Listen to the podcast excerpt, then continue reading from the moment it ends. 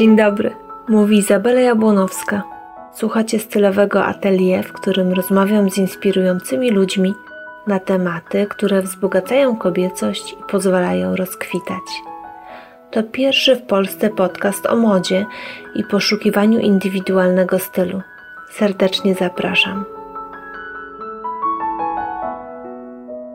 Dzień dobry, witajcie. Dzisiaj moim gościem jest Wera Kobylińska, artystka, malarka, miłośniczka koni, y, pasjonatka miejsc z duszą, wiedząca coś niecoś o modzie, ponieważ zajmująca się kostiumografią, historia mody, y, ale też scenografia, film. I będziemy dzisiaj rozmawiać o spełnianiu marzeń, o zwierzętach oczywiście i o tym, czego możemy się od nich y, nauczyć, ale także o tym, jak kostium wpływa na pełnione przez nas role życiowe, jak my się zachowujemy nosząc kostiumy, czasem maski. Y, I takim pierwszym pytaniem, od którego trudno uniknąć rozmawiając z Tobą, jest pytanie o dziadka, ponieważ jesteś siódmym pokoleniem artystów, które kontynuuje rodzinne pasje wnuczką słynnego rysownika Szymona Kobylińskiego – to bardziej błagasz czy błogosławieństwo?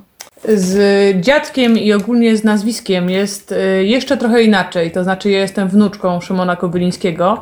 E, to znaczy, z jednej strony nie miałam problemu takiego obciążenia, które mają bezpośrednio dzieci sławnych i popularnych ludzi, e, ale też miałam e, to szczęście, że dziadek był cały czas sławny i popularny za czasów mojego życia i mojej młodości, ale też z babcią, bo tutaj trzeba powiedzieć, że była to e, spółka rodzinna, czyli i żona i mąż dążyli w tym samym kierunku i tak samo całą swoją energię życiową i witalność kierowali w rozwój właśnie tego, co się nazywało firmą Szymon Kobyliński.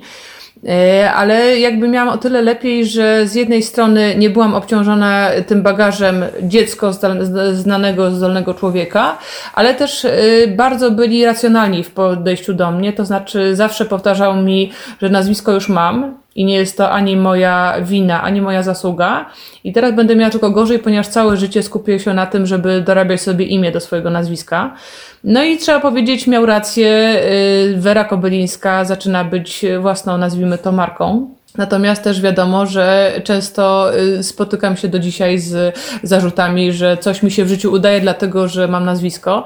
Nie, absolutnie udaje mi się, bo jestem konsekwentna, bo jestem pracowita, y, bo mam cele, do których dążę i determinację, ale też na pewno gdzieś ten, y, no wychodząc za mąż, nazwiska nie zmieniłam. Z mężem stwierdziliśmy, że jednak ta Wera Kobylińska, no to Kobylińską musi zostać, mimo zmiany stanu tutaj cywilnego.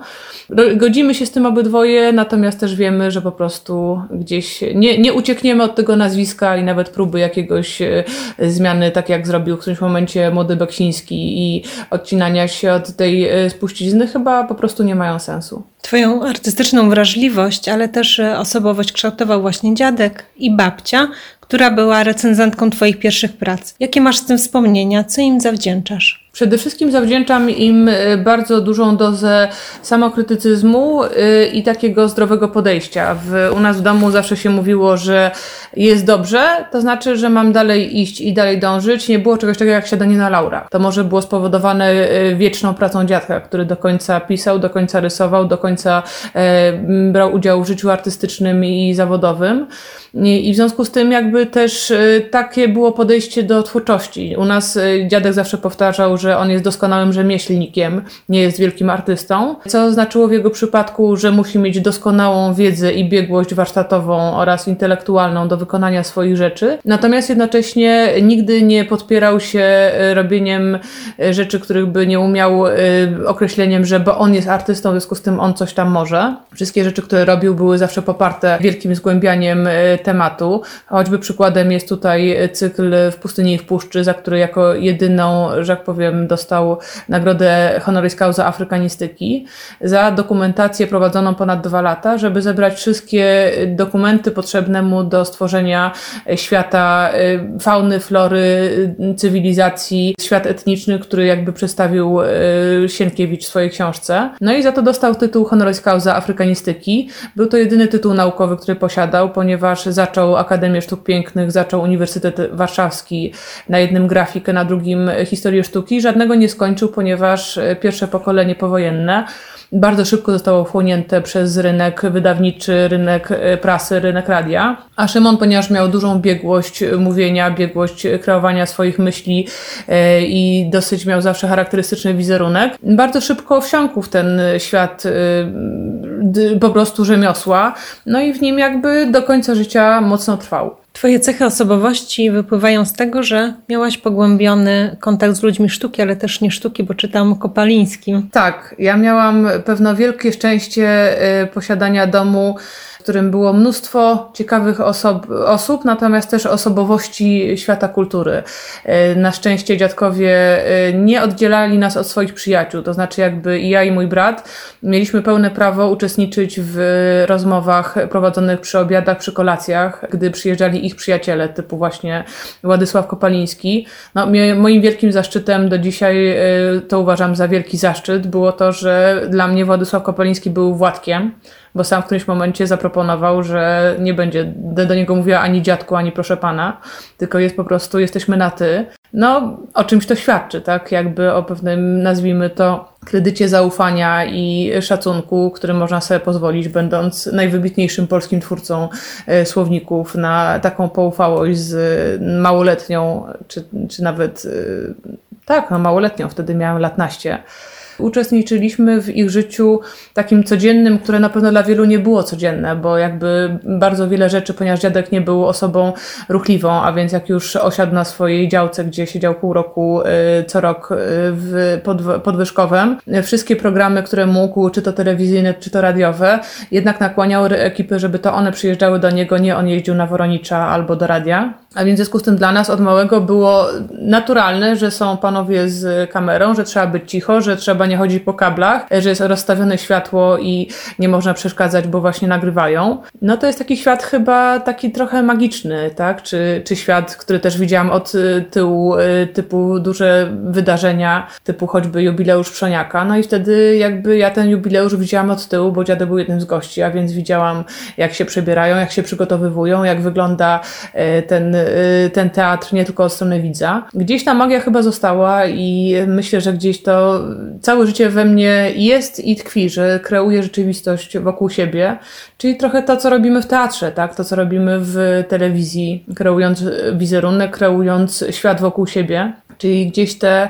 e, czy wybór scenografii, czy wybór bycia e, kostiumografem. Mniej mówię stylistą, bo jednak moje projekty były, dopóki tworzyłam więcej tych rzeczy, były bardziej jednak oparte zawsze na historii. No to są to wszystko rzeczy gdzieś oparte na tym, na tym co my tworzymy za magię wokół siebie, żeby potem było pięknie i wszyscy mówią, ale ładnie. Jeszcze mi się skojarzyło, że podobno Lundgrenowie trochę się tobą zajmowali i byłaś wożona, tak? Tak, tak, byłam, byłam wożona Ciocie w wujkowie.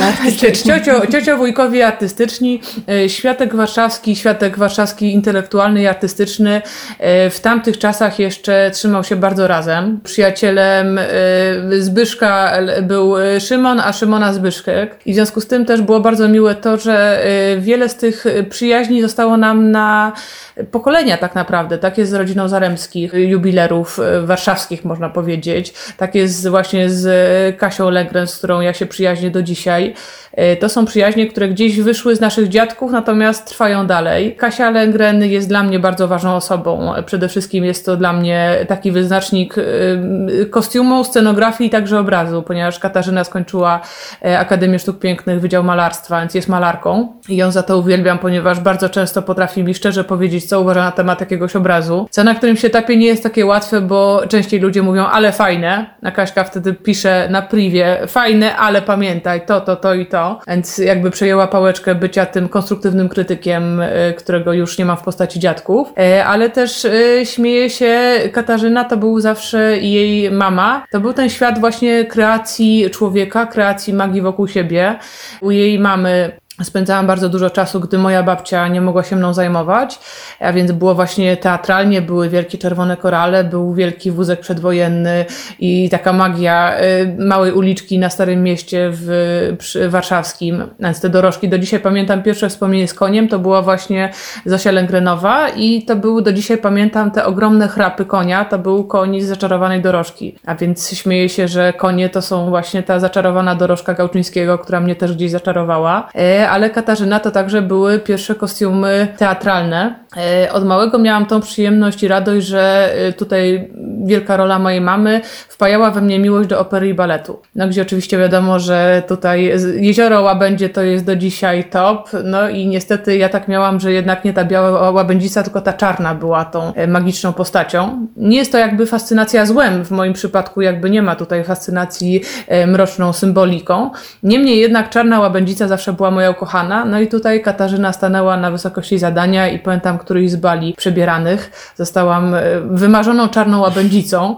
No to są też takie dziwne sytuacje, tak? No normalne dzieci chyba nie chcą zostać czarną łabędzicą na balu, tylko chcą być królewną Śnieżką. No u mnie było w ten sposób, tak? No przedtem pamiętam znowu już dziwactwem y, takim trochę, można powiedzieć, pojonym przez dziadków była chęć bycia entomologiem. Znaczy miałam 5 lat i tak jak wszystkie dziewczynki chciały być księżniczką, to ja nie chciałam, ponieważ dziadek mi pokazał mikroskop i lupę i w związku z tym chodziłam po ogrodzie, zbierałam zdechłe robaki E, ponieważ brudziłam się prze, przebijania i zabijania tych zwierzątek małych, żyjątek, w związku z tym zbierałam już nieżywe okazy, no i wkładałam pod mikroskop z wielkimi emocjami, oglądając co tam się dzieje w tym, jakie to ma kudłate nogi albo dziwne czułki. No a po byciu entomologiem nagle zapragnęłam być e, świnką Pigi, ponieważ świnka Pigi, znowu dochodzimy do kostiumu, miała wielkie wąże boa i miała lustro z e, żarówkami dookoła. No więc ja się śmieję, że to są te wybory gdzieś kreacji artystycznej i, i pomysłu na kostium, które gdzieś zawsze były obok. Świnka była gwiazdą. No, świnka Dzięki była gwiazdą, mhm. ale ona nawet, nawet nie chodziło o to, że była gwiazdą i miała chudego, żylastego, zielonego faceta, to to po prostu ten wielki wąż boa, e, którym się zawsze oplatywała i te żarówki przy tej lustrze w garderobie, no to były rzeczy po prostu, które, dla których rzuciłam bycie entomologiem i stwierdziłam, że zostanę świnką Pigi. Czyli taki e, magiczny moment. E, jeszcze tak na, na koniec tych historii rodzinnych e, nawiążę właśnie, że Twoja historia inspiracji rodziną jest piękna i szczególnie wartościowa w dzisiejszym świecie, dlatego że dziś status rodziny nie jest mocny, a Ty z tej rodziny bardzo dużo wyciągnęłaś. A czy wyciągnęłam też chyba mając świadomość bardzo dużej ulotności pewnych rzeczy i jednocześnie nauczyło mnie życie doceniania tego, co mamy. Jestem z rodziny stricte warszawskiej, jak ja to mówię, jestem warmiaczką z wyboru, natomiast z urodzenia warszawianką i w związku z tym... Yy, po pierwsze, może ta Warszawa nie jest dla mnie Warszawą y, centr handlowych i dużych arterii. To jest Warszawa, którą się zna, jak się w niej urodziło. Warszawa, gdzie moją rodzinną y, częścią była Saska Kępa, a więc pamiętam Agnieszkę Osiecką, która chodziła nawet koło naszego ogródka, idąc do swojego ukochanego baru Saks albo wracała. Pamiętam legendarny bar Sultan, gdzie się chodziło na lemoniadę i na sernik. Czyli to są takie miejsca jakby trochę niszowe. Znowuż dziadkowie byli z centrum, gdzie znowu y, dziadek w ogóle urodził się w centrum i dwie ulice dalej niż Wilcza, natomiast spędził całe dzieciństwo do momentu wybuchu wojny, gdy to skryli się w rodzinnym majątku pod Mszczonowem. Ta Warszawa z tej strony była piękna, takiej Warszawy trochę nie ma. To jest taka trochę Warszawa, która została w piosenkach choćby Zbyszka Wodeckiego jest Warszawa. Natomiast też ta Warszawa y, to była Warszawa zniszczona przez powstanie warszawskie. U nas w rodzinie no, zginął mój pradziadek, ojciec mojej babci zginął w powstaniu, y, walczył na Żoliborzu. Y, babcia była sanitariuszką, jej e, znowuż kuzyn już nieżyjący był lekarzem. E, dziadek jako jedyną porażkę życiową zawsze powtarzał właśnie brak udziału w powstaniu, ponieważ ich e, oddział akowski na szczęście dowiedział się, zanim wyruszyli na obronę Warszawy, że Warszawa jest otoczona, nie mają szans przejść, czyli po prostu wyjdą na, wyjdą na strzał. W związku z tym nie wyruszyli bronić stolicy. Dla niego warszawiaka było to do końca życia. Nazywał to jedyną porażką swojego życia. Dlaczego o tym mówię? Bo to są takie momenty, w których z jednej strony mam wspomnienia, e, zostało mi jako, no się śmieje, można powiedzieć, relikwie. E, kilka rzeczy typu stare zdjęcie mojego pradziadka na ścianie, stary obraz pradziadka, który ocalał na Żoliborzu, kilka książek, które babcia wyniosła na plecach jako dziewczynka już półsierota do Pruszkowa, wychodząc z matką z, z Warszawy. Natomiast jednocześnie też wiem, ile i ludzi, ale też y, takiej spuścizny zwykłej ludzkiej po prostu zginęło, bo, bo centrum zostało spalone i jakby to daje taką świadomość szacunku do tego, co nam zostało. Zostali ludzie, zostały wartości, został świat przekazany, który bardzo długo nie istniał, no bo tak naprawdę śmieję się, że mnie dziadkowie wykowywali według wzoru przedwojennego. Ja do siódmego roku życia miałam opowiedzianą y, całą Iliadę, całą Odyseję, przeczytane wszystkie mity greckie, na głos przeczytane wszystkie najważniejsze dzieła Sienkiewicza, Poświatowską, y, Baczyńskiego, bo dziadkowie uważali, że młody inteligent warszawski musi takie rzeczy wiedzieć, mieć i znać. Dziadek wtedy zawsze powtarzał z wielkim ubolewaniem, że nie doskoczył do poziomu swojego ojca, ponieważ jego ojciec znał na pamięć całego pana Tadeusza, on znał tylko ustępy. No i zawsze z wielką, wielkimi emocjami prosiliśmy z bratem, dziadku, dziadku, ty nam opowiedz spowiedź Jankiela, no bo dla nas jakby ten spowiedź Jankiela i ten ksiądz Robak to była taka najbardziej niesamowita historia w całym panu Tadeuszu. A więc to był taki trochę dom, yy, który gdzieś w emocjach, w miłości zatrzymał się na tym świecie przedwojennym. Bardziej chyba yy, na tej kreacji, którą się tworzy, niż na rzeczy rzeczach doczesnych, no bo tak jak mówię, jest dwóch stron e, tej rodziny dorobek po prostu e, spalił się razem z powstaniem warszawskim. Natomiast potem znowuż dziadkowie zaczęli to odbudowywać, ponieważ obydwoje byli molami e, książkowymi. Babcia nie wydawała pieniędzy na kryształy i na futra, jak, jak to mówiła z pewną kąśliwością na temat swoich koleżanek warszawskich. Wydawała na książki, w związku z tym ogromna biblioteka, którą mamy, poparta jeszcze potem moimi zbiorami czy mojego męża, no to to jest to, co oni już zdążyli zdążyli pozbierać, e, tutaj jeszcze nie mamy wszystkiego, kilka tysięcy jeszcze jest w kartonach. To są rzeczy, które oni zdążyli pozbierać już po wojnie, no bo te przedwojenne rzeczy jakby no niestety, niestety znikły. E, dziadek był, e, jak ja to nazywam, oświeconym ateistą. Oświecony ateista to była osoba, która z jednej strony godziła się z wizją kościelną świata i, i kraju, ale z drugiej strony dzieciom twardo wmawiała i wnukom także, że mamy absolutny obowiązek i wręcz nakaz. Jak niewiele rzeczy nakazywał, tak tutaj nie było z nim dyskusji, doskonałej znajomości Biblii, ponieważ jak mówił nasz świat, kultura środkowoeuropejska jest oparta na Biblii i to jest jakby główny, główny i zaczyn wielu, wielu rzeczy, które się dzieją i historii i kultury, w której jesteśmy. Natomiast jednocześnie e, sam był oświeconym ateistą, to znaczy nie akceptował wizji y, świata kościelnego, jednocześnie na przykład bardzo kochając y, księdza Tischnera albo księdza Twardowskiego i za swoją maksymę życiową, którą mi jakby przekazał, zawsze mówił słowa księdza, najważniejsze to chcieć mieć sumienie. Więc to jest takie właśnie balansowanie na takim no, bardzo wymagającym y, sposobie życia, tak? Bo mówił chcieć mieć sumienie, a jednocześnie powtarzał mi, że ponieważ nie będę chodziła do spowiedzi, nie ma kogoś, kto odpuściłby mi moje grzechy, tak? Więc mówił, no i tutaj masz gorzej, bo każde łajdactwo, które w życiu zrobisz, do końca życia będzie się za tobą ciągnęło i ty będziesz o nim pamiętać. Więc to było takie podejście do życia bardzo świadome, bardzo y, odpowiedzialne, no i takie wymagające od człowieka, tak? Bo mając świadomość, że ja mam e, do końca życia będę pamiętała, co zrobiłam złego, nawet jak ktoś mi mówi, że już nie pamięta, no to wymaga się od człowieka trochę więcej niż zrobić karierę, pójść po trupach i powiedzieć nieważne, bo osiągnęłam mam swój cel biznesowy, zawodowy albo jakiś inny, tak? A więc to jest takie trochę chyba także inne, także niewspółcześnie e, często mówione i, i głoszone podejście do życia. Konie, malarstwo i film to najważniejsze pasje Twojego życia. Tak, w którymś momencie wyszło, że, że konie, konie zawładnęły światem, e, a malarstwo zajęło miejsce filmu e, czy sesji zdjęciowych. To są bardzo zbliżone światy, tak? Bo jakby w wszystkich rzeczach, które robię, liczy się to kiedyś mi przekazała moja wielka przyjaciółka i także mistrz, nazwijmy to artystyczno-duchowy Anna Dębska, e, rzeźbiarka pokolenia mojego dziadka. Osoba zapomniana, natomiast doskonała animalistka, e, niesamowicie niepokorna istota, która w latach komuny, gdy nie można było hodować prywatnie koni arabskich, miała drugą w Polsce prywatną stadinę koni arabskich, bo się uparła, że będzie miała te konie i miała. Ania zawsze mówiła słowa Ksawerego Dunikowskiego, że najważniejszy jest kolor, forma, rytm i dynamika tego, co się tworzy.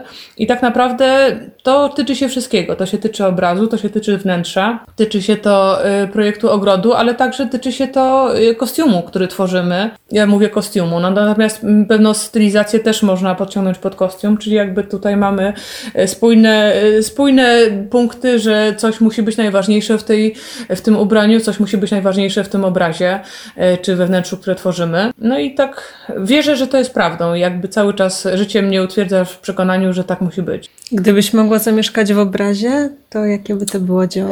Może dziadka rysunek. Powiem szczerze, y, brzydko zabrzmi, że mój własny obraz, y, bo brzmi to bałwochwalczo, a wszyscy, którzy mnie znają, wiedzą, że jestem najgorszym krytykiem i najbardziej zajadłym krytykiem tego, Ale co wiesz robię. co, to jest y, w pewien sposób sensowne, bo mówisz, że kochasz wolność, a obraz to jest twój świat. Byłabyś panią swojego własnego świata. Tak. Najważniejsze obrazy, trzy, które mam w domu dla mnie emocjonalnie, to są obrazy, które masz tutaj na wprost.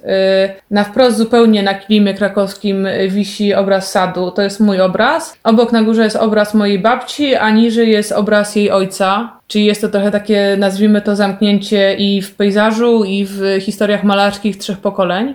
Dlaczego ten obraz mój jest mi tak bliski? Jest to widok z pracowni w Gniazdowie, ostatniej pracowni mojego dziadka i jego ukochany widok. To był widok, y, opowiemy to naszym widzom, e, widok y, na sad, bardzo stary i nieprzycinany. W związku z tym to są takie rachityczne gałązeczki, na których wtedy jak zaczynają wychodzić liski, to tak gdzie niegdzie błyśnie kawałek zieleni. I to był obraz, który stworzyłam i chyba jedyny, gdzie zauważyłam wzruszenie w oczach mojego dziadka. I on zawsze mówił, że to jest ten widok, który on kocha najbardziej siedząc w swojej pracowni. Więc ja się śmieję, że tak jak po jego śmierci jedna z naszych przyjaciółek powiedziała, że on patrząc na ten obraz, że to jest właśnie w ten obraz on odszedł, tak jakby też dlatego może ten świat y, tego sadu jest dla mnie taki bliski, że to jest, że to jest nasz sad, tak? To jest nasz obraz i takie miejsce, do którego myślę, że on trafił i ja w którymś momencie też trafię. Wspomnieliśmy już o książkach. Masz dużą bibliotekę, widzę też y, piękne stare oprawy. Czy masz taki gatunek, który szczególnie lubisz czytać, a może masz takie jedno dzieło, które jest najbliższe Twojemu sercu i chciałabyś je polecić? E, najbliższe chyba nie mam. Mam kilka książek, do których zawsze wracam, które e, zawsze są dla mnie e, aktualne i tak samo albo mnie śmieszą, albo mnie bawią, ale chyba nie ma jednego dzieła, które bym. Ja mam coś takiego, że zawsze mam dużą ciekawość miejsca, w którym jestem, a więc teraz, mimo że mijają 4 lata mieszkania na Warmii, jestem cały czas w tematach historii i plus, i Warmii, i warmińskości, czyli tych tematów takich trochę zapominanych wspominanych po wojnie, niewspominanych po wojnie, y, czasu, no nazwijmy to jakby tak zwanych ziem odzyskanych, a więc tego, co się dzieje tutaj. Ostatnio mogę polecić doskonałą książkę po niemiecku, jeśli kogoś interesują tematy socjologiczne. Jest mi to też bliskie, bo jakby dom, w którym mieszkam, y, to jest dom wybudowany w 1870 roku, y, czyli przede mną były pokolenia, które musiały stąd zniknąć i my tak naprawdę gdzieś jesteśmy następnym pokoleniem, które też w którymś momencie zniknie, po nas pojawią się a więc ten, ten, to przemijanie jest dla mnie taką, takim tematem, który mnie bardzo ciekawi. E, z doskonałych książek, jeśli ktoś lubi tematy, ostatnio mogę polecić biografię Wandy Rutkiewicz e, albo Beksińskich. To są już trochę dawniej wydane książki, natomiast naprawdę świetnie pokazujące niepokorne e, życiorysy niepokornych żywiołów, bo każdego z tych ludzi nazwałabym jednak żywiołem w swojej branży. Książek nie mam tak, żebym wracała, ponieważ jest tyle nowych, doskonałych pozycji, że jakie to mówię, szkoda mi wracać. Pewno wracać będę tak jak mój dziadek pod koniec życia. Mm, pod koniec życia zawsze wracał do Srebrnej Góry Tomasza Mana, uwielbiał Prusa, uwielbiał Sienkiewicza. Zresztą nowelę Prusa to była ostatnia rzecz, o którą poprosił do szpitala, żeby mu przywiozła. A na razie, jak ja to mówię, jest tyle cały czas doskonałych rzeczy, że, że idę dalej. Natomiast na pewno należę do pokoleń, które cenią sobie książki i jakbym nie ceniła także y, internetu, no to choćby w kwestii dokumentacji historycznej, dokumentacji kostiumograficznej, scenograficznej, jednak w tych książkach bardzo często można znaleźć o wiele lepsze źródła niż e, wpisując coś w Google, a więc też mój e, księgozbiór jest podyktowany bardzo często jednak tymi kierunkami, czy to malarskimi, czy to e, scenograficznymi, czy to końskimi, gdzie po prostu wiem, że konkretne zagadnienia i konkretne tematyki mam dobrze opracowane przez mądrzejszych od siebie. Zwierzęta to częsty instynkt, są prawdziwe. Co cię tak bardzo urzeka w zwierzętach? Jak serce skradli ci bracia mniejsi? Bracia mniejsi byli obecni od zawsze w naszych domach, bo nie było możliwości, żeby nie było psów i kotów. E, moją fascynacją zawsze od początku były konie. E, w nich chyba najpiękniejsza jest autentyczność. To są, to jest to, co mnie w nich urzeka E, to jest to, że one nie udają. E, co szczególnie po wielu latach życia w świecie dużego miasta, w świecie filmów, w świecie reklamy, no gdzieś się to widzi, tak? I jakby e, są to często rzeczy, które się potem wychwytuje u ludzi bardzo szybko i widzi się je jako bardzo nie, nieak, nieaktualne. No u zwierząt tego nie ma. Zwierzę nie będzie udawało. Jednocześnie też są bardzo zero-jedynkowe. To jest wbrew pozorom, y, my często humanizujemy zwierzęta, natomiast one są bardzo mocno skrajne w swoich uczuciach i emocjach. Co jest z nich niesamowite dla mnie jeszcze, to jest to, co one dają, to znaczy wielka praca nad sobą jako nad człowiekiem jak ja to mówię, jeśli jesteś niepewny, zwierzę to wyczuje, tak? Jeśli jesteś zestresowany, zwierzę to wyczuje. W związku z tym są dla mnie takim papierkiem lakmusowym, e, który od razu wychwytuje emocje, czy to czyjeś, czy to moje własne. To też e, to jest z nich fajne, natomiast jeszcze do tego wszystkiego uwielbiam świat y, roślin i zwierząt za jego barwność. To jest to, co przenoszę na swoje płótna, y, to, co przenoszę na swoje grafiki. To jest jakby to y, połączenie fajnej bryły rzeźbiarskiej. Zawsze ja się śmieję doskonale łapiącej światło i cień, bo tam nie ma, nie ma pomyłek. E, z doskonałymi kolorami. I to się śmieję, że często kiedyś e, na początku mówili, że Wyczółkowski był taki dziwny, bo on takie malował niebieskie woły z jakimś takim pomarańczowym tłem. No ale tak naprawdę jak się wychodzi o świcie, jeśli ktokolwiek był na Ukrainie, jeśli ktokolwiek był na Krymie i widział te woły, one tam pewno do dzisiaj, byłam 10 lat temu, były, w związku z tym zakładam, że dalej tam chodzą, e, to one tak naprawdę wyglądają. Czyli jakby tutaj jest ta prawdziwość natury, która potem się okazuje jest większa niż prawdziwość prawdziwość tego, co tworzy człowiek. Świat zwierząt jest y, doskonały i my do, do tego dochodzimy dopiero potem za pomocą szkiełka i oka. Czy tak było z kwestią ruchu i motoryki zwierząt, y, którą dopiero tak naprawdę złapał nam y, aparat, czy tak jest z kwestiami następnymi, które już bardzo zaawansowane sprzęty odkryły, typu budowa atomu, typu budowa fraktalu, kolor. No są to rzeczy, które są jakby bezbłędne. No i myślę, że naprawdę inspirując się tą naturą możemy po prostu dochodzić dochodzić do doskonałych rzeczy dla siebie tak naprawdę. A czy my to wykorzystujemy potem w kwestii y, sa, y, dobrego samopoczucia, czy wnętrz, czy kostiumu, czy makijażu nawet, no to tak naprawdę każdy wybitny gdzieś sięgał do, do tych samych źródeł, tak? Czy w zwierzętach odnajdujesz swoje alterego? Staram się nie odnajdywać siebie, y, staram się nie uczłowieczać po pierwsze tych zwierzaków, mimo że są mi bardzo bliskie. Po drugie staram się jednak mimo wszystko szanować ich odmienność. To jest też to, co kocham w ludziach, to jest y, różnorodność, typów, charakterów i osobowości. Tak samo staram się w zwierzętach jakby na ile mogę nie zmieniać ich y, osobowości i charakteru. No czasami trzeba ten charakter przytemperować, tak, no bo, no bo jednak zwierzę, które ma 500 albo 700 kilo i swój wybuchowy charakter i brak obycia, no jednak jest, potrafi być niebezpieczne, ale staram się tak jak z ludźmi współdziałać i współtworzyć, a nie zmieniać na rzecz swoich oczekiwań, swojego tworzenia widzimy się. A w twojej szafie też mieszkają zwierzęta? Koty tam włażą? Śpią? Nie, nienawidzę. Znaczy, jedno, jedno, co strasznie cierpię, to jest to, że ja kocham czarne ubrania. E, dla mnie ten, ta czerni jest niesamowitym kolorem, jest bardzo E, symboliczna, jest bardzo e, elegancka, e, daje doskonałe tło do każdych innych rzeczy, to znaczy i do kolorów, i do faktur, i do dekoracji. No, wielka, mała czarna, tak? To jest chyba klasyka czerni. Natomiast w ogóle czarny jest dla moim ukochanym kolorem. No niestety z powodu psów tego koloru i kotów mam tego koloru mało, no bo to jest kolor, który wyłapuje natychmiast wszystkie te kudły. A więc staram się, żeby oni akurat u mnie nie, nie chodzili. Zresztą ja się śmieję, że mam dwie garderoby. Jedna to jest garderoba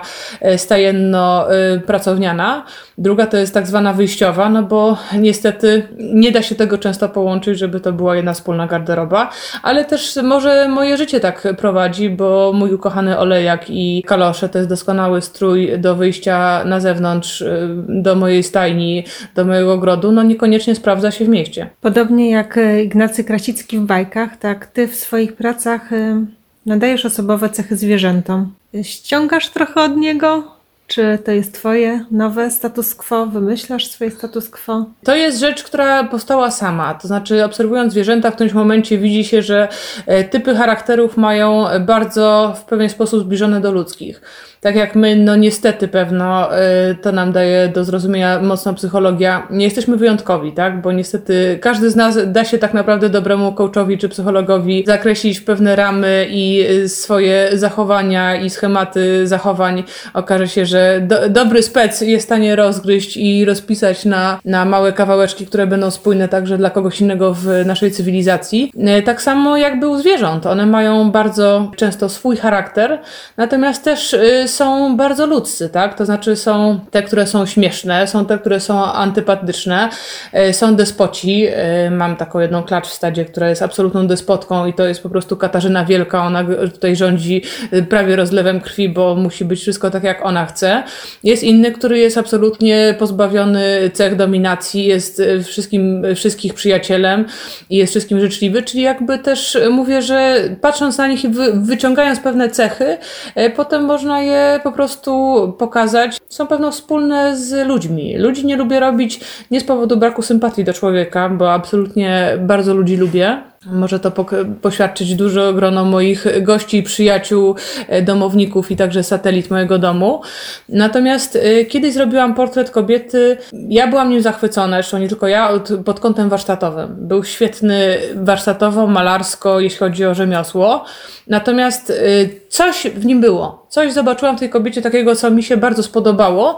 Natomiast najprawdopodobniej ona tego w sobie nie lubiła. Nie wiem, czy to chodziło. No nie, nie, nie była to kwestia, nie wiem, za dużego nosa albo za bardzo odstających uszu. Natomiast zobaczyłam w jej wzroku taki kawałek żalu, kawałek bardzo szybko, który znikł, natomiast kawałek jakiegoś takiego smutku, rozczarowania. I to mi chyba tak dało do zrozumienia, że może niekoniecznie ludzie chcą, żeby w nich wchodzić za bardzo, a te zwierzęta jakby z jednej strony mm, dają tą możliwość psychologiczną, psychiczną pokazania pewnych stanów, e, tak jak kolory, które stosuję w obrazach, bo u mnie bardzo często jest bardzo dużo kolorów i to są mocne kolory. E, świadomie to stosuję, natomiast e, jest to możliwość do odnajdywania siebie przez ludzi, natomiast niekoniecznie muszę im prosto z mostu mówić, co, co ja widzę, co ja czuję. I to chyba daje taki miły moment luzu, że ktoś może, ale ktoś nie musi. A z portretem jednak ludzkim jest tak, że ja pokazuję i w związku z tym pewne rzeczy obnażam. Może trzeba mieć więcej, nie wiem, takiej brutalnej pewności siebie, takiego rozpychania się łokciami, żeby coś takiego robić. No tak jak miał Picasso, tak, który robił doskonałe rzeczy.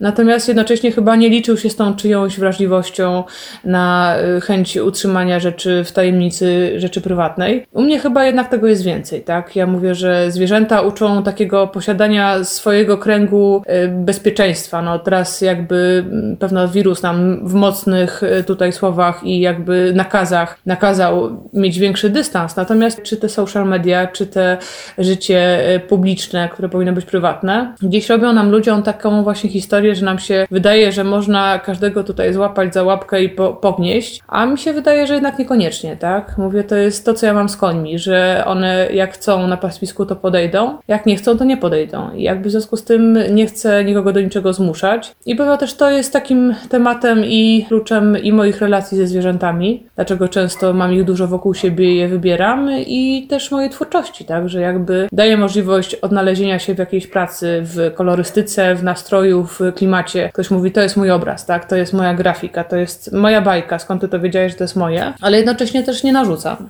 Jesteś żywym dowodem na to, że marzenia się spełnia. Głośną stolicę wymieniłaś na zieloną własną enklawę. Jak to się stałaś, że wybrałaś właśnie to miejsce na ziemi na swój dom? Troszkę jak w programie Ucieczka na wieś. Jakie przygody cię w związku z tym spotkały? Wiesz co, y, marzenia się spełnia. Y, jest y, ja z jednej strony bardzo kocham y, teorię wschodu i filozofię wschodu, mówiące o energii, mówiące o tym, że mamy sami w sobie potencjał, który powinniśmy rozwijać, o tym, że w pewien sposób wszystko, co nas otacza, jest energią i jakby jest źródłem niewyczerpanego potencjału. Gdzieś współczesna psychologia mówi to samo, tak? Mówi, że tak naprawdę do momentu, jak nie wiesz, że masz granice, to ich nie masz. A więc jakby to jest mi bardzo bliskie, ale z drugiej strony też y, w którymś momencie życia tak naprawdę całość we mnie zbudowało bycie zupełnie kim innym niż artystą, to znaczy bycie PR-owcem i marketingowcem.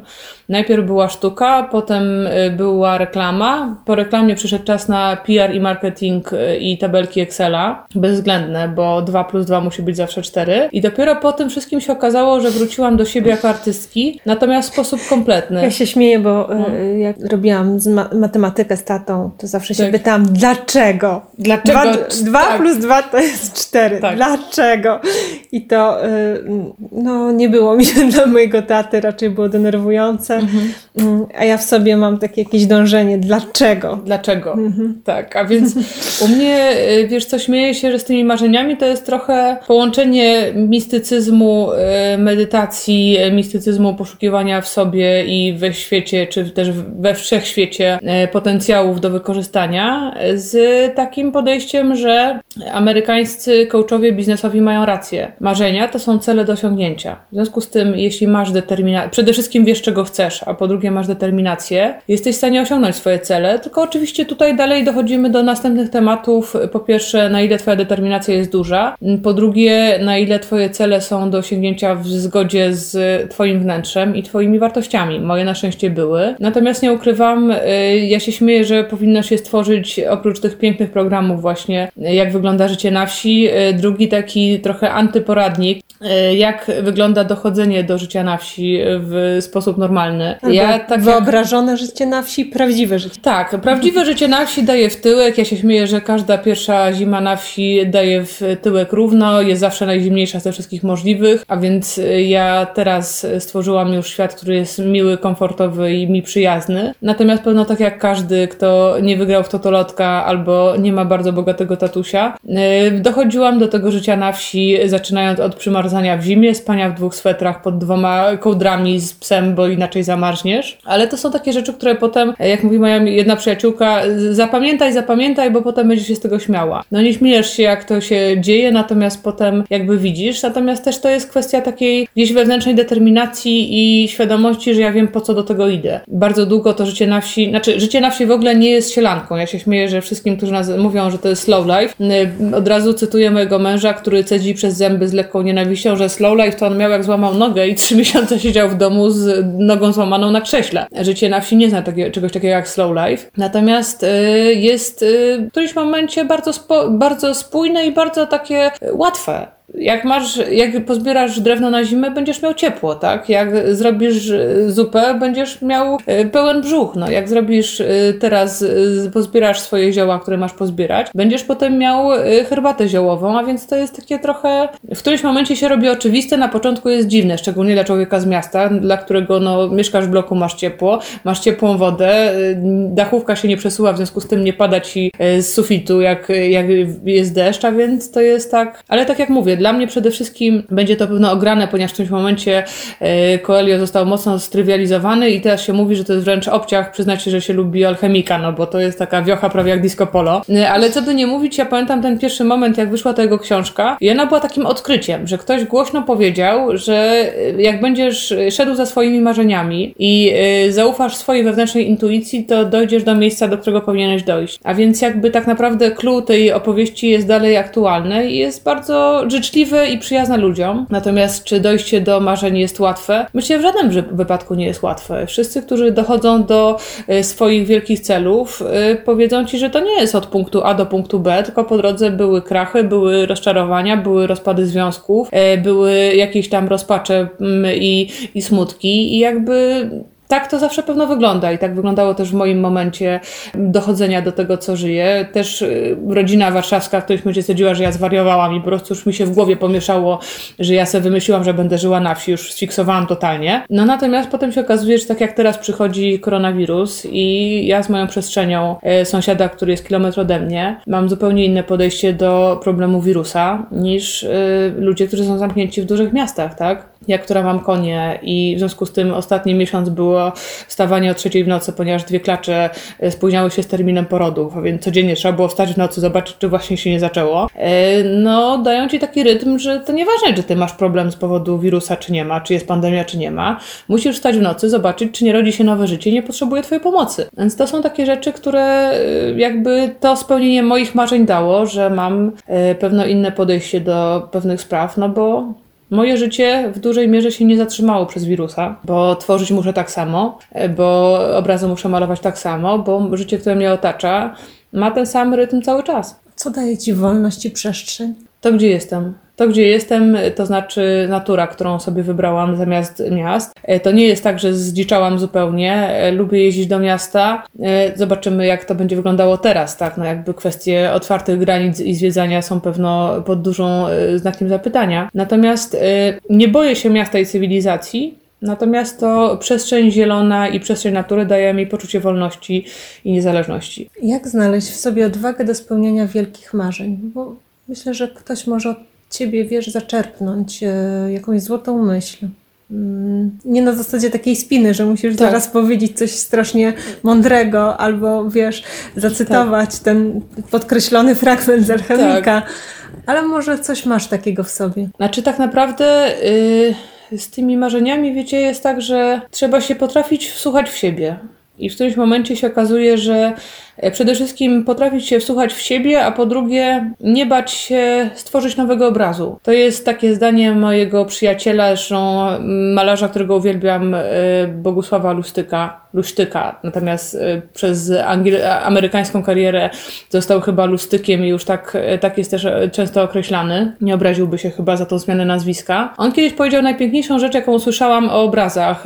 Powiedział, oglądając mój obraz, to się dobrze zaczynał, jak to się mówi. Nie bój się go zepsuć, zepsuć, żeby stworzyć coś ważniejszego, większego, y, mocniejszego. I trochę tak też jest w życiu. To jest to, co psychologowie nazywają wyjściem ze strefy komfortu. Często mówimy, no dobrze, ja bym bardzo chciała się rozwieść, no ale w tym momencie nie będę miała samochodu, nie będę miała e, tej kanapy, no i tutaj jest, prawda, takie wygodne mieszkanie. Ale się okazuje, że za rokiem jest coś innego. Ja nie mówię, że każdy ma natychmiast psuć życie, które tworzy, bo, bo nie. Natomiast y, trochę tak myślę, że y, to jest właśnie takie najważniejsze, żeby jeśli nie, życie życie, które mamy, nie spełnia naszych oczekiwań gdzieś tam wewnętrznych, i nie umiemy się do końca ze sobą porozumieć, no to po prostu nie bać się tego, jak to mówią, skoczenia na główkę, tak? Gdzie też mówię, to nie jest łatwe to, co ja e, opowiedziałam teraz i mam świadomość, że to tak do końca nie wygląda, jak ja zawsze mm, powtarzam, błogosławieństwem całe życie byli dla mnie dobrzy ludzie wokół mnie. To byli ludzie, którzy mnie wspierali w momentach, gdy potrzebowałam pomocy, e, to byli ludzie, którzy potrafili mi dać inspirację. Mój wielki przyjaciel, bardzo mi bliski duchowo, mentalnie, natomiast też artystycznie Darek Marek Miliński, e, nazwany też mistrzem spławnej, bo w Dolnośląskiej Małej Pławnej stworzył swój cudowny świat e, obrazów i kreacji artystycznych. Mówi, że bycie artystą to jest e, świadomość, że masz skrzydła, i potem umiejętność skoczenia w przepaść, wierząc, że twoje skrzydła cię poniosą. I trochę tak jest, natomiast ja dzisiaj mogę powiedzieć, że jestem artystką, sprzedaję swoje rzeczy na całym świecie. E, mam e, na całym świecie audytorium, które się tym interesuje, które chce to kupować. Tak naprawdę z, ze sztuki żyję i to jest bardzo fajne. Natomiast z drugiej strony ja się śmieję, jak zaczynałam, no to wszyscy mówili, to jest niemożliwe. Nie można mieszkać na wsi, nie można mieć koni, nie można żyć ze sztuki, bo z tych rzeczy się nie żyje. No żyje się, tylko trzeba mieć sobie taką determinację, żeby po prostu dać sobie przez przestrzeń do wiary w siebie. A więc co? Przede wszystkim trzeba słuchać wewnętrznego głosu. Po drugie, nie bać się wyjść ze swojej strefy komfortu, jeśli ta strefa komfortu mimo wszystko gdzieś tam pije i boli. A po trzecie, y, tak jak mówią i mistycy wschodu, i powtarzają to też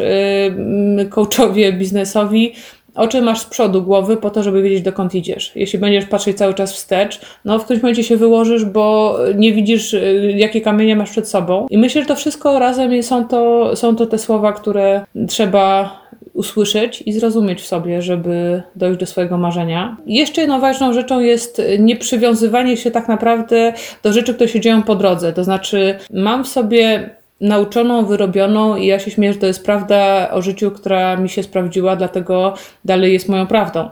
Natomiast takie podświadome yy, jakby wierzenie, że wszystko, co się dzieje w naszym życiu jest po coś. I nawet rzeczy, które są w tym momencie dla nas tragiczne, tak nam się wydaje, z perspektywy jakiegoś tam czasu się okazuje, że musiały się zdarzyć, bo nie bylibyśmy w tym miejscu i w tym czasie, w którym jesteśmy teraz. Tak było z moim wyjazdem do Irlandii, jak się okazało, że po śmierci dziadka niestety muszę wyjeżdżać do Irlandii pracować, bo nie mam na życie, bo nie mam na studia a więc nagle się okazuje, że masz taki gul w gardle. Do dzisiaj pamiętam gula w gardle, którego miałam, składając prośbę o y, urlop dziekański na grafice i mówię, dlaczego ja, która się dostałam z powodu swojej pracy za pierwszym razem, a było 14 osób na miejsce, mam świetne wyniki, tak mi dobrze idzie, muszę nagle wyjeżdżać, kurna, do tego jechałam tak naprawdę na dzień dobry, wydawało mi się, że pracować przy koniach jako taki zwykły tak zwany berajter, czyli objeżdżacz koni. No potem się nagle okazało, że to była niesamowita historia w moim życiu. Nauczyłam się perfekcyjnie języka angielskiego, który dzisiaj daje mi możliwość swobodnego konwersowania z ludźmi z całego świata, komunikowania się z ludźmi. Nie boję się mówić w tym języku, nawet jak czasami wiem, że mówię pewno bardziej w swoim narzeczu, e, ale to jest taki luz komunikacji, że wie, że na całym świecie znajdziesz człowieka, z którym ty się porozumiesz, a w związku z tym nie jesteś zamknięty. Gdybym nie wyjechała do Irlandii, pewno bym tego nie zdobyła. Nie zdobyłabym takiej świadomości, że jadę na drugi koniec świata, nie znam tam nikogo, mam kontrakt podpisany na rok, bilet powrotny kupiony za rok, w związku z tym jak się cokolwiek wyłoży, to ja po prostu zostaję na ulicy i, i co się ze mną dzieje. No się okazuje, że dzieje się super, poznaję nowych ludzi, nową perspektywę świata. Nauczyłam się tam tego, czego my w Polsce nie mamy, to jest właśnie to moje, jak ja się śmieję teraz, dwor, dworkowe życie. To jest życie, które we mnie zaszczepiła Irlandia, bo oni, którzy na szczęście nie mieli po drodze problemu takiego jak komunizm, który zmiótł z historii i z kart i z rzeczywistości pewien styl życia, yy, oni ten styl cały czas mają, w związku z tym yy, tak to wyglądało, tak? Yy, z drugiej strony potem w którymś momencie, gdy się wypaliłam artystycznie jako człowiek reklamy, przyszedł taki dzień, w którym nagle stwierdziłam, że nie ma to już dalej sensu, bo przestałam mieć y, deszczyk emocji i zaangażowanie. To znaczy, robię wszystkie rzeczy, które robię przy produkcjach. Y, jestem w tym, co robię, bardzo skrupulatna, doskonała, dokładna. Natomiast nie ma w tym tego iskry Bożej, nie ma tego entuzjazmu, nie ma tego błysku. To już nie jest radość, że spotkam nowego człowieka, którego jakoś ubiorę, że wykreuję nowe wnętrze, no tylko jest na zasadzie, no dobra, trzeba następne dwie lampy i cztery kanapy załatwić. Dlatego stwierdziłam, że jednak muszę coś zmienić.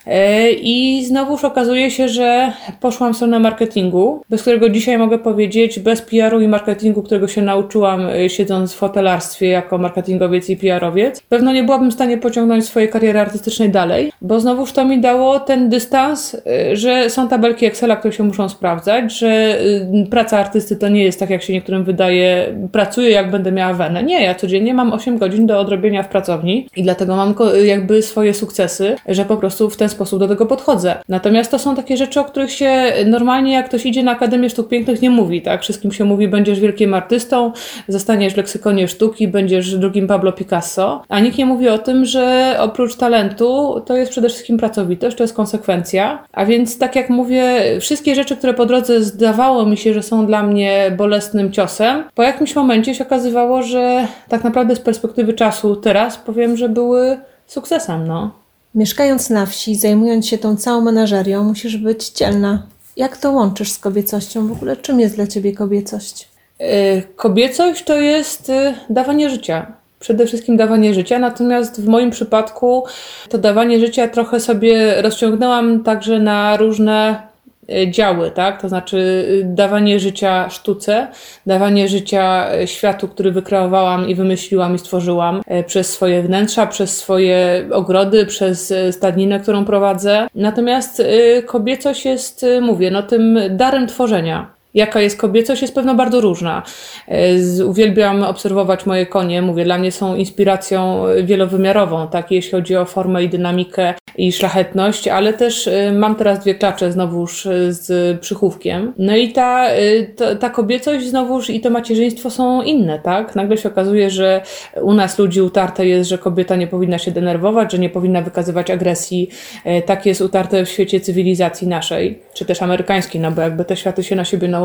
Ale potem jak zaczynasz się wgłębiać choćby w filozofię wschodu, się okazuje, że jedną z główną, głównych bogiń Panteonu jest bogini Kali, a że jest to bogini bogini wieloręczna, która jednocześnie daje życie, bo rodzi, bo zaczyna wszystko, natomiast także jak się wścieknie, to wszystko niszczy. Więc się okazuje, że to trochę tak y, w tych cyklach y, ta macierzyńskość i ta kobiecość nie są tylko wytworem fizyczności czy powabem łagodności, natomiast też są tym pierwiastkiem jakby daje i zabiera tak? Czyli śmieję się, że kobieta ma w sobie pełnię i oczywiście, że jest energia męska i żeńska, że są rzeczy, które są dynamiczne i są rzeczy, które są statyczne i gdzieś musi być ta równowaga, żeby one istniały. Natomiast w moim pojęciu to jednak to wszystko gdzieś mieści się w nas kobietach, tak? Że my jednocześnie jesteśmy tą, śmieję się, że tą boginią Kali, która daje miłość i opiekę, natomiast jak się wścieknie, jak jej z brzucha, że tak powiem, zapłonie gniew, no to po prostu zmiecie wszystko. A więc to jest chyba takie podejście do, do tematu i do tego określenia.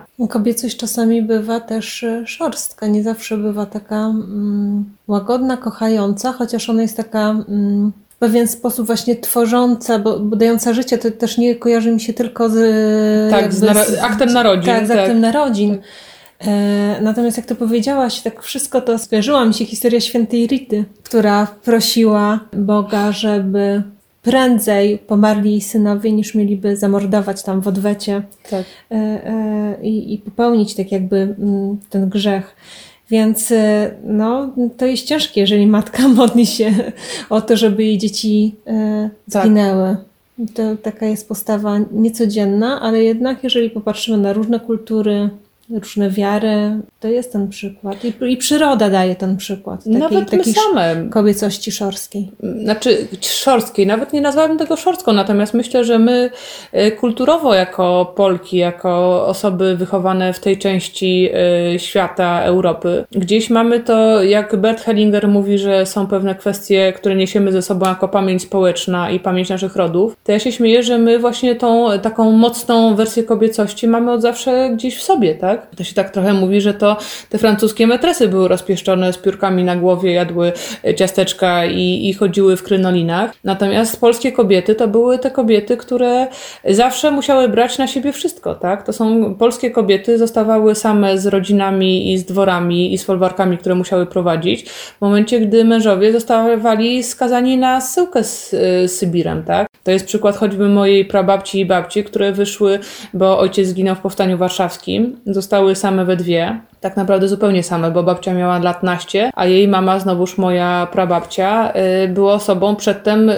wychowywaną y, w rytmie, że to mąż utrzymuje dom, tak? A więc nagle się okazuje, że jedyny żywiciel rodziny znikł. A jest do tego nowy czas, nowa historia i idzie Polska Ludowa. A więc myślę, że te nasze matki Polki gdzieś nam przekazały taką właśnie też tą kobiecość, która musi być zaradna, że co by się nie działo, czy to nie jest mąż, którego zabiorą, czy to jest brak towarów na półkach, czy to jest jakakolwiek inna historia, to ta matka, matka Polka musi przygarnąć jak kura y, pod swoje skrzydła nie tylko y, własne dziecko, ale jeszcze cały świat wokół i musi go ochronić i dać mu ciepło. A więc to jest taka często szorstka, y, może nawet nie szorstka, natomiast taka kobiecość, która jest nauczona, że nie ma czasu na zastanawianie się i na taką mm, tchliwość, z której by nic nie wynikło, tak? Bo to jest jednak z jednej strony daje miłość, ale z drugiej strony muszę nakarmić, muszę ogarnąć, muszę zdobyć jedzenie. Jeśli mam na sobie obowiązki gospodarza, którego nie ma, no to w związku z tym muszę się też zaopatrzyć w zbiory, żeby ta cała rodzina przeżyła zimę. A więc myślę, że takie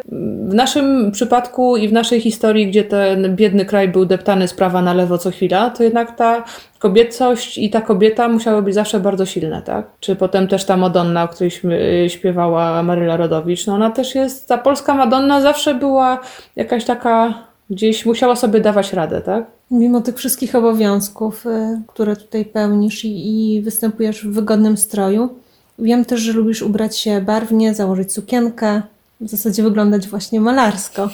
E, łączysz wzory, zakładasz chustkę na głowę e, i nie boisz się mocnych kolorów, zresztą tak jak w obrazach. Czy czerpiesz ze swoich talentów plastycznych, gdy się ubierasz? Jesteś przecież scenografką i kostiumografką. Zawsze czerpię i y, na pewno Moja sztuka dała mi odwagę nie bania się kolorów także w sobie. E, tak jak mówisz, no to są gdzieś inspiracje kulturowe, które są zaczerpnięte, nie będę tak mówiła, no nie jestem Fridą i jeszcze w ogóle moją, e, mój typ urody to nie jest e, typ Fridy. Natomiast to jest taka kobieta, którą właśnie kocham za jej barwność, za jej, że, że, za przejście świata magicznego, który stworzyła w obrazach także na swoje życie. Mm, co dała mi kostium, co dała mi kostiumografia, na pewno to jest też nie banie się tak zwanego rekwizytu Uwielbiam kapelusze, uwielbiam czapki, uwielbiam chustki. No w tym momencie zdjęłam z siebie biżuterię, żeby nie brzęczeć e, przy okazji naszego nagrywania. Natomiast y, wszystkie te atrybuty dodające y, strasznie lubię. No w naszych czasach nie nosi się mufek i nie, nie używa wachlarzy. Y, a ja żałuję. używam, no wiesz. No widzisz, a ja, a to jest jedna rzecz, której mi brak. Mówię, to jest jeszcze taki, wiesz, wielki wachlarz, po prostu to kocham. Natomiast na pewno to jest, to jest taka barwność, lubię bawić się strojem. Pewne rzeczy niestety życie mi narzuciło. To znaczy z jednej strony życie na wsi i przy kocich łbach trochę narzuciło mi niższe buty, bo uwielbiam obcasy. Potem niestety się okazało, że mam żylaki, w związku z tym niestety moje wszystkie powyżej 10 centymetrów. Jeszcze się z nimi nie rozstałam, leżą w szafie i tak na nie patrzę, mówiąc może jeszcze. Natomiast y, bardzo lubię szpilki i y, to jest dla mnie taki atrybut y, kobiecości w kostiumie, który mnie zawsze urzeka. Kocham y, perełki przy szyi i kocham szpilki. To jest, jest taka cudowna piosenka Młynarskiego, polecam, żebyście sobie znalazły właśnie o pani, która szła i, sztuka, i stukała szpileczkami obru. I to jest takie właśnie, to jest taki szarm kobiecy, który mamy, mimo że teraz tak jak mówię, no niestety konwersy, niestety płaskie, płaskie buty, klasyczne mokasyny to jest to, w co weszłam. Natomiast y, to jest taki nurt y, kobiecości, który, który mnie urzeka. Wiesz co, tak pomyślałam, że y, być może, jeżeli e, taki akt no. jakiejś złości cię dopadnie, to zrobisz rozsadę pomidorów w szpilkach zamiast tych tak, maleńkich będę doniczek. Będziesz uprawiać paprykę, pomidory i będziemy tworzyć I permakulturę i się wymieniać. Będziemy jakich... dotleniać, tak. wiesz, jak powiem, robiąc dziurki tymi butami, tak? No A więc wiesz, takie, takie rzeczy lubię. Bardzo lubię szale. E, teraz znowuż powiem z powodu e, zdrowotnego, no nie, nie, nie noszę krótszych niż y, tak naprawdę do półłytki spódnic i sukni, ponieważ, y, no ponieważ po prostu mam żylaki, moje nogi nie wyglądają tak jak y, kiedyś wyglądały. Ale też o tym mówię szczerze, bo tak myślę dla nas wszystkich, my jako kobiety w ogóle zawsze czegoś sobie nie lubimy. I wiem to sama po sobie, zawsze miałam pretensje o to, że mam piegi, że jestem gruba, że jestem duża, że nie ważyć wiesz, 60 kg, tylko swoje 75 i tak dalej. A teraz patrzę, słuchajcie, na te zdjęcia zdjęcia i mówię, kurna, jakie to jest piękne. Jakie to jest piękne, że jesteśmy różne, że mamy właśnie swoje niedociągnięcia. Jedna ma mały nos, drugi, druga ma duży i jakby z wiekiem nauczyłam się y, takiego, pewno w dużej mierze dała mi to też y, jednak praca w reklamie, gdzie po pierwsze masz bardzo chude dziewczyny, które jeszcze są y, odchudzane za metodami graficznymi, potem Photoshopem, natomiast też śmieję się, jakby ktoś kiedyś zobaczył, co się czasami robi na sesjach. Pamiętam kiedyś sesję dla krajów arabskich. No oni mimo z jednej strony opowiadań, prawda, o chustach, o zasłoniętych twarzach i tak dalej, jak już się mogą wyżyć, to wtedy tam jakieś występowała w reklamie pani, która miała być pielęgniarką, w związku z tym po prostu ilość napchanych skarpetek w biustonosz była niesamowita i w tyłek także. Tak śmieję się, że gdzieś to życie jest taką sztuką y, często kreacji, bardzo dużej kreacji, o czym często potem patrząc na to nie, nie mamy świadomości, tak? To jest jednak to, że gdzieś w naszym świecie często zatrzymujemy się na świadomości wizerunku, że jest kółko, tak zwany ring, którym można sobie zrobić ładne zdjęcie do selfie na Instagramie. E, natomiast często nie mamy świadomości, że te rzekome perfekcje są e, tak naprawdę wymyślone i w ogóle stworzone w sposób zupełnie inny. I to jest jedno, ale drugie też tak nauczyłam się takiej właśnie życzliwości wobec samej siebie. To jest rzecz, której nam chyba trochę brak. Gdzie absolutnie nie mówię, że mamy się zaniedbywać. Natomiast pytanie, co idzie z nas, na, z nas samych? Ja swojego czasu, no teraz moje życie mi na to nie pozwala. Natomiast y, przechodziłam procesy 14-dniowych głodówek, które uważam za fantastyczne, tak? Tylko pytanie, czy wychodzi to z twojego wnętrza, bo musisz się wyciszyć, bo chcesz się oczyścić także wewnętrznie, czy się głodzisz, bo po prostu masz obsesję, że nie zmieścisz się w sukienkę, która jest jeszcze zaniżona dwa razy numerem. Y, a więc to jest taka rzecz, którą też należy należy pamiętać. Kostium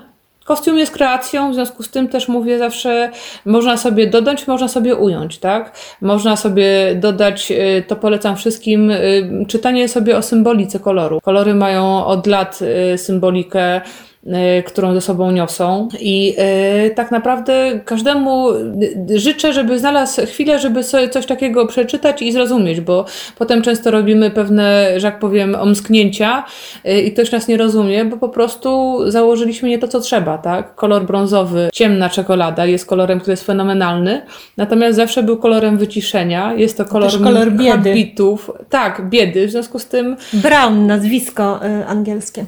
A więc w związku z tym mówię, to jest rzecz, która jest świetna, natomiast żebyśmy sobie nie zrobili krzywdy, tak?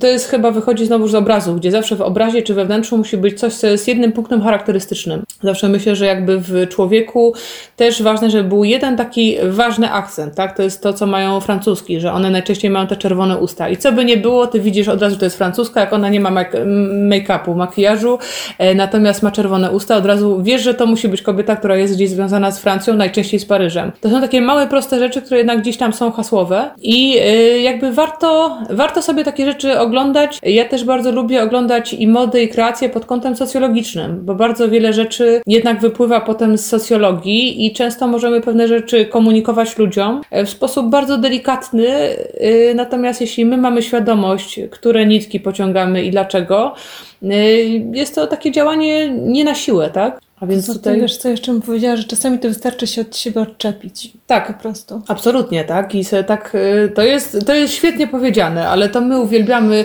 jako baby sobie tak, ale to chyba to jest takie nasze polskie, bym powiedziała. Mimo, że ja bardzo kocham te nasze, właśnie mówię, polskie Madonny, które są zawsze dzielne i, e, i dają radę i są super kobietami, to jednak my tak mamy. Tego nie mają Irlandki, tego nie mają Angielki, tego nie mają Włoszki. Te, on, one są gdzieś tej swojej kobiecości jakieś takie... Yy, usadowione. A u nas, tak jak mówisz, jest takie kurna czepiarstwo, że ona zawsze jest takie baskudne polskie powiedzenie kobieta kobiecie kobietą. I coś w tym wszystkim jest, tak? To jest to, co, z czym Joanna Przetakiewicz stara się walczyć w erze nowych kobiet i, i gdzieś jej to wychodzi, że mówi, żebyśmy były dla siebie nawzajem życzliwe. I to jest prawda, tak?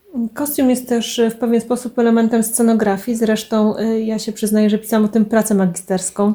Pomyślałam, że to jak się ubieramy aranżuje przestrzeń, w której przebywamy, określa ją, upiększa, dookreśla i dlatego wpływa na nasze emocje. Co ty na to? Na pewno wpływa. Znaczy ja jakby z kwestii kostiumu, ponieważ wyprowadziłam się na wieś, więc y, mam tą przestrzeń wokół siebie większą, w związku z tym można ją bardziej wokół siebie aranżować, przeszło mi trochę w także inne kierunki. Ja za czasów życia mojej babci nie interesowałam się ogrodem. Znaczy dla mnie było oczywiste, że on po prostu jest. Babcia miała zawsze przepiękne ogrody. Natomiast od kiedy sama zamieszkałam na wsi, się okazuje, że ja y, zaczęłam sama grzebać w tych ogrodach. W tym roku już w ogóle doszłam do warzywników i właśnie robię własne, y, sama własne inspekty i tutaj doszłam nawet do tego, mój mąż się ze mnie śmieje, że z jednej strony jest permakultura, z drugiej strony jest latanie z y, kalendarzem księżycowym i wierzę absolutnie w to, że Y, muszą być sadzone wtedy, kiedy powinny. Rzeczy. Tak, mój mąż po prostu y, umysł ścisły, archeolog, historyk, poukładany w datach, w ogóle się z tego strasznie śmieje. Natomiast to jest no, wszystko naukowo udowodnione, że to działa. Ja tak uważam. Nawet kiedyś żeśmy wycinali drzewo na zimę i się właśnie uparłam, żeby wycinać to drzewo w czasie, gdy księżyc maleje, czyli znaczy, że według teorii soki schodzą niżej. Ja uważam, że tamto drzewo było suchsze i bardziej energetyczne. No on na mnie tak patrzy. Tak samo y, w urodzie ci powiem, że jeżeli tak. księ, księżyca jest mniej, to my też powinniśmy sobie odejmować, czyli robić peelingi, mhm. oczyszczania, y, posty, głodówki, a jeżeli księżyca przybywa, to wtedy maseczka i dokładamy, odżywiamy, nawilżamy. Ja w to wierzę, ja w to wierzę i, i, i tak jak mówię, żadnej swojej wiary ani żadnego swojego przekonania nie narzucam i staram się nie narzucać. Natomiast jednocześnie, jak ja to mówię, czasami trzeba wrzucić, y, wiesz, kamyczek do stawu i zobaczyć, gdzie te okręgi się rozniosą i do kogo będą y, tutaj przemawiać i ktoś się zainspiruje lubię się dzielić swoją wiedzą, w związku z tym tak też na to patrzę, że jeśli już coś mówię, to tak z intencją y, inspiracji i y, może pokazania innej ścieżki niż ktoś by znalazł sam. Mi też różni ludzie różne rzeczy, że jak powiem, podpowiadali, podtykali i, i dlatego jestem e, kim jestem i gdzie jestem. Natomiast tak jak mówisz z kolorem, też to samo mam w ogrodzie. Uwielbiam delikatne, romantyczne, białe kwiaty, natomiast mój charakter, moja osobowość to są y, wściekłe kolory, to są ukochane dalie, mimo że teraz już już mam, ponieważ się porozrastały, mam 15. Wszystkie są w kolorze wściekłej magenty. Po prostu je za to kocham. No, wykopywanie i wykopywanie to jest jakaś gehenna, bo jak się ma już 15 dali, nie licząc innych kwiatów, to już się lekko umiera po wkopaniu tego wszystkiego w trawniki e, czy w grządki, ale to jest rzecz, którą ja absolutnie uwielbiam i gdzieś kreację z siebie przeniosłam także na świat wokół siebie. Czy kostium wpływa na zachowanie człowieka albo na jego tożsamość? Jak najbardziej. Tego przykładem były moje projekty historyczne, e, gdzie śmieję się, że szczególnie ubieranie ludzi w kostiumy historyczne e, daje im inne zachowanie, daje im inny ruch, w związku z tym też jakby wymaga innych, e, innych narzędzi do użycia, tak? To jest dla mnie takim tutaj zawsze flagowym przykładem jest krynolina, która sama w sobie daje ponad metr albo i często więcej przestrzeni wokół kobiety. W związku z tym po pierwsze ta kobieta zachowuje się inaczej, mając taką przestrzeń wokół siebie. Po drugie, też jakby jej sygnały wobec ludzi wokół muszą być inne, e, sygnały innych wokół niej także. Czy tak jak pamiętam, e, no jest to akurat autentyk z czasów e, ludwikowskich peruki, no to peruki, y, kiedyś Kasia Lęgden stworzyła taką fantastyczną historię dla dzieci y, Król Ból, o królu, którego bolał ząb i w związku z tym, ponieważ był hipochondrykiem i histerykiem, cały dwór oczywiście dostał histerii razem z nim, bo musiał wyrwać zęba. Natomiast jego żona miała nałożone w kostiumie na głowę, miała perukę właśnie białą, a w tej peruce jeszcze był nie wiem, tam chyba jakiś paw, jakiś y, okręt, coś takiego. W każdym razie klimat był taki, że ona ma zawsze bardzo dużo na głowie. Natomiast co jest śmieszne, że jak zakładasz taką perukę, się okazuje, że ty się zupełnie inaczej ruszasz, no bo po prostu nie możesz być zgarbiona, nie możesz chodzić krzywo, bo wtedy e, cała peruka leci. A więc to są takie rzeczy, które, e, które dodają. E, rekwizyt też pamiętam kiedyś projekt, którym żeśmy przebierali ponad 60 osób, które zazwyczaj pracowały, ich zawodową drogą była droga bycia bankierami, bankowcami. Zostali przebrani w kostiumy z 3 maja, z, z Konstytucji 3 maja Matejki. I nagle się okazało, że zwykli ludzie, tak zwani, ubrani na co dzień w e, strój e, dress code'u z stricte biurowego, e, poubierani albo w stroje właśnie bardziej te francuskie, czyli obcisłe spodeneczki, małe garsoneczki, wielkie żaboty, albo w stroje stricte szlacheckie, czyli dużo futra, ciężkie płaszcze, ciężkie buty. Zaczęli, słuchajcie, inaczej się ruszać, inaczej mówić, inaczej gestykulować, a więc to jest taki przykład na to, że kostium, kostium bardzo dużo nam zmienia, a więc też, y, jak ja to mówię, świadomie z tego korzystajmy, tak? Co daje Ci optymizm, sprawia, że chce Ci się rano ruszyć z miejsca, może wstać z łóżka?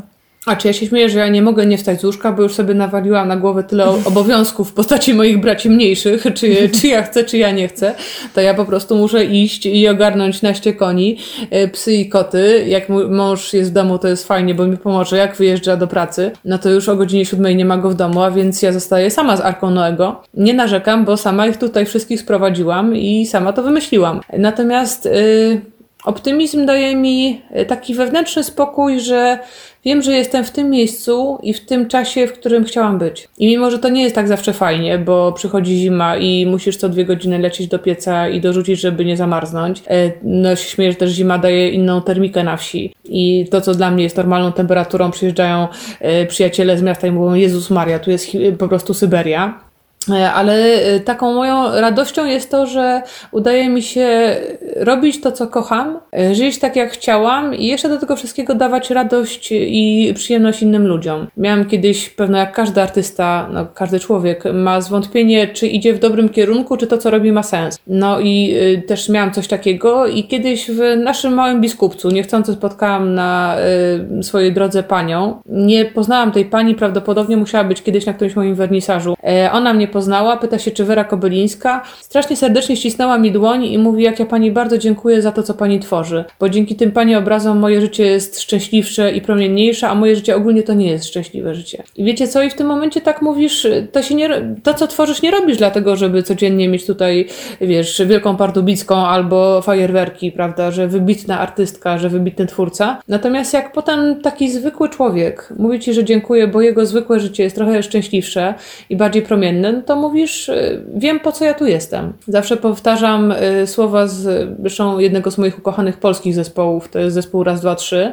No jest ich piękna piosenka, że zapyta mnie w swym, y, Bóg w swym niebie, co dałem mu od siebie, tak? Wierzyłem i kochałem i byłem tym, kim chciałbym był. A więc to jest takie, co mówię, że takie mam wrażenie, że jestem tym, kim powinnam być w tym momencie. Jednocześnie zakładając, zobaczymy, co przyniesie przyszłość. No jakby pewnych rzeczy nie jesteśmy w stanie przewidzieć. jeśli chodzi o nasze drogi i nasze ścieżki i historię, mówi o tym choćby ziemia, na której żyjemy, czyli Prusy Wschodnie, tak? Oni do czasu wojny nie wierzyliby w to, co się stanie po wojnie, tak? Ilu warmiaków do dzisiaj jest przekonanych, że zostali skrzywdzeni przez e, trzech mocarzy po II wojnie światowej. A więc to też daje mi taką świadomość e, pokory, że ciesz się tym, co masz dzisiaj, bo jutro, jutro może nie być ciebie, możesz nie mieć tego, co masz. Ale też miłe jest to, jaki jest taki moment świadomości, że jestem w tym miejscu, w którym być powinnam. Życzę Ci w takim razie poczucia sensu, pewności takiej, że mm,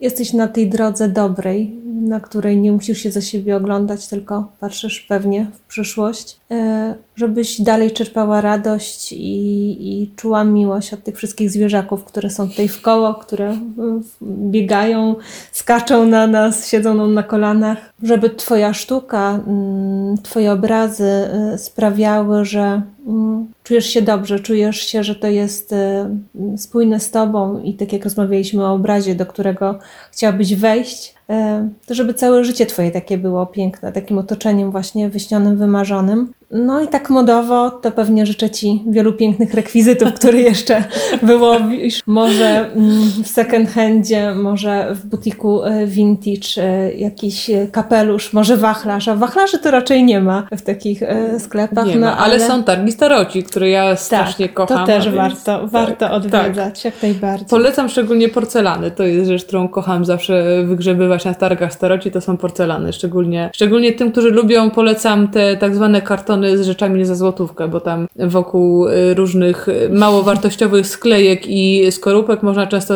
znajdować perełki, no choćby komplet dziewięciu talerzyków deserowych miśni kupionych po złotówce, bo po prostu ktoś, mhm. ktoś nie wiedział, że te dwie szabelki od dołu namalowane oznaczają miśnie. A więc y, takiego, takiego grzebania z satysfakcją wszystkim życzę, tak?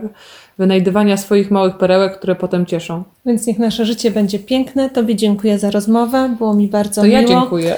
I mam nadzieję, że permakultura nie wykwitnie w Twoich szpilkach, ale jeśli, e, to, to przyślij zdjęcia, zamieścimy jako podsumowanie naszej rozmowy. Dziękuję Wam wszystkim. Do usłyszenia. Cześć. To był podcast stylowy Atelier. Mam nadzieję, że wyniesiesz z niego wiele wartościowych i budujących informacji. Tego Ci z całego serca życzę. Dziękuję, że swój cenny czas spędziłaś właśnie z nami. Będzie mi miło, jeśli podzielisz się swoją opinią na temat nagrania w komentarzach. Zajrzyj też na stronę stylowamoda.pl, gdzie prowadzę stylowego bloga. Do usłyszenia.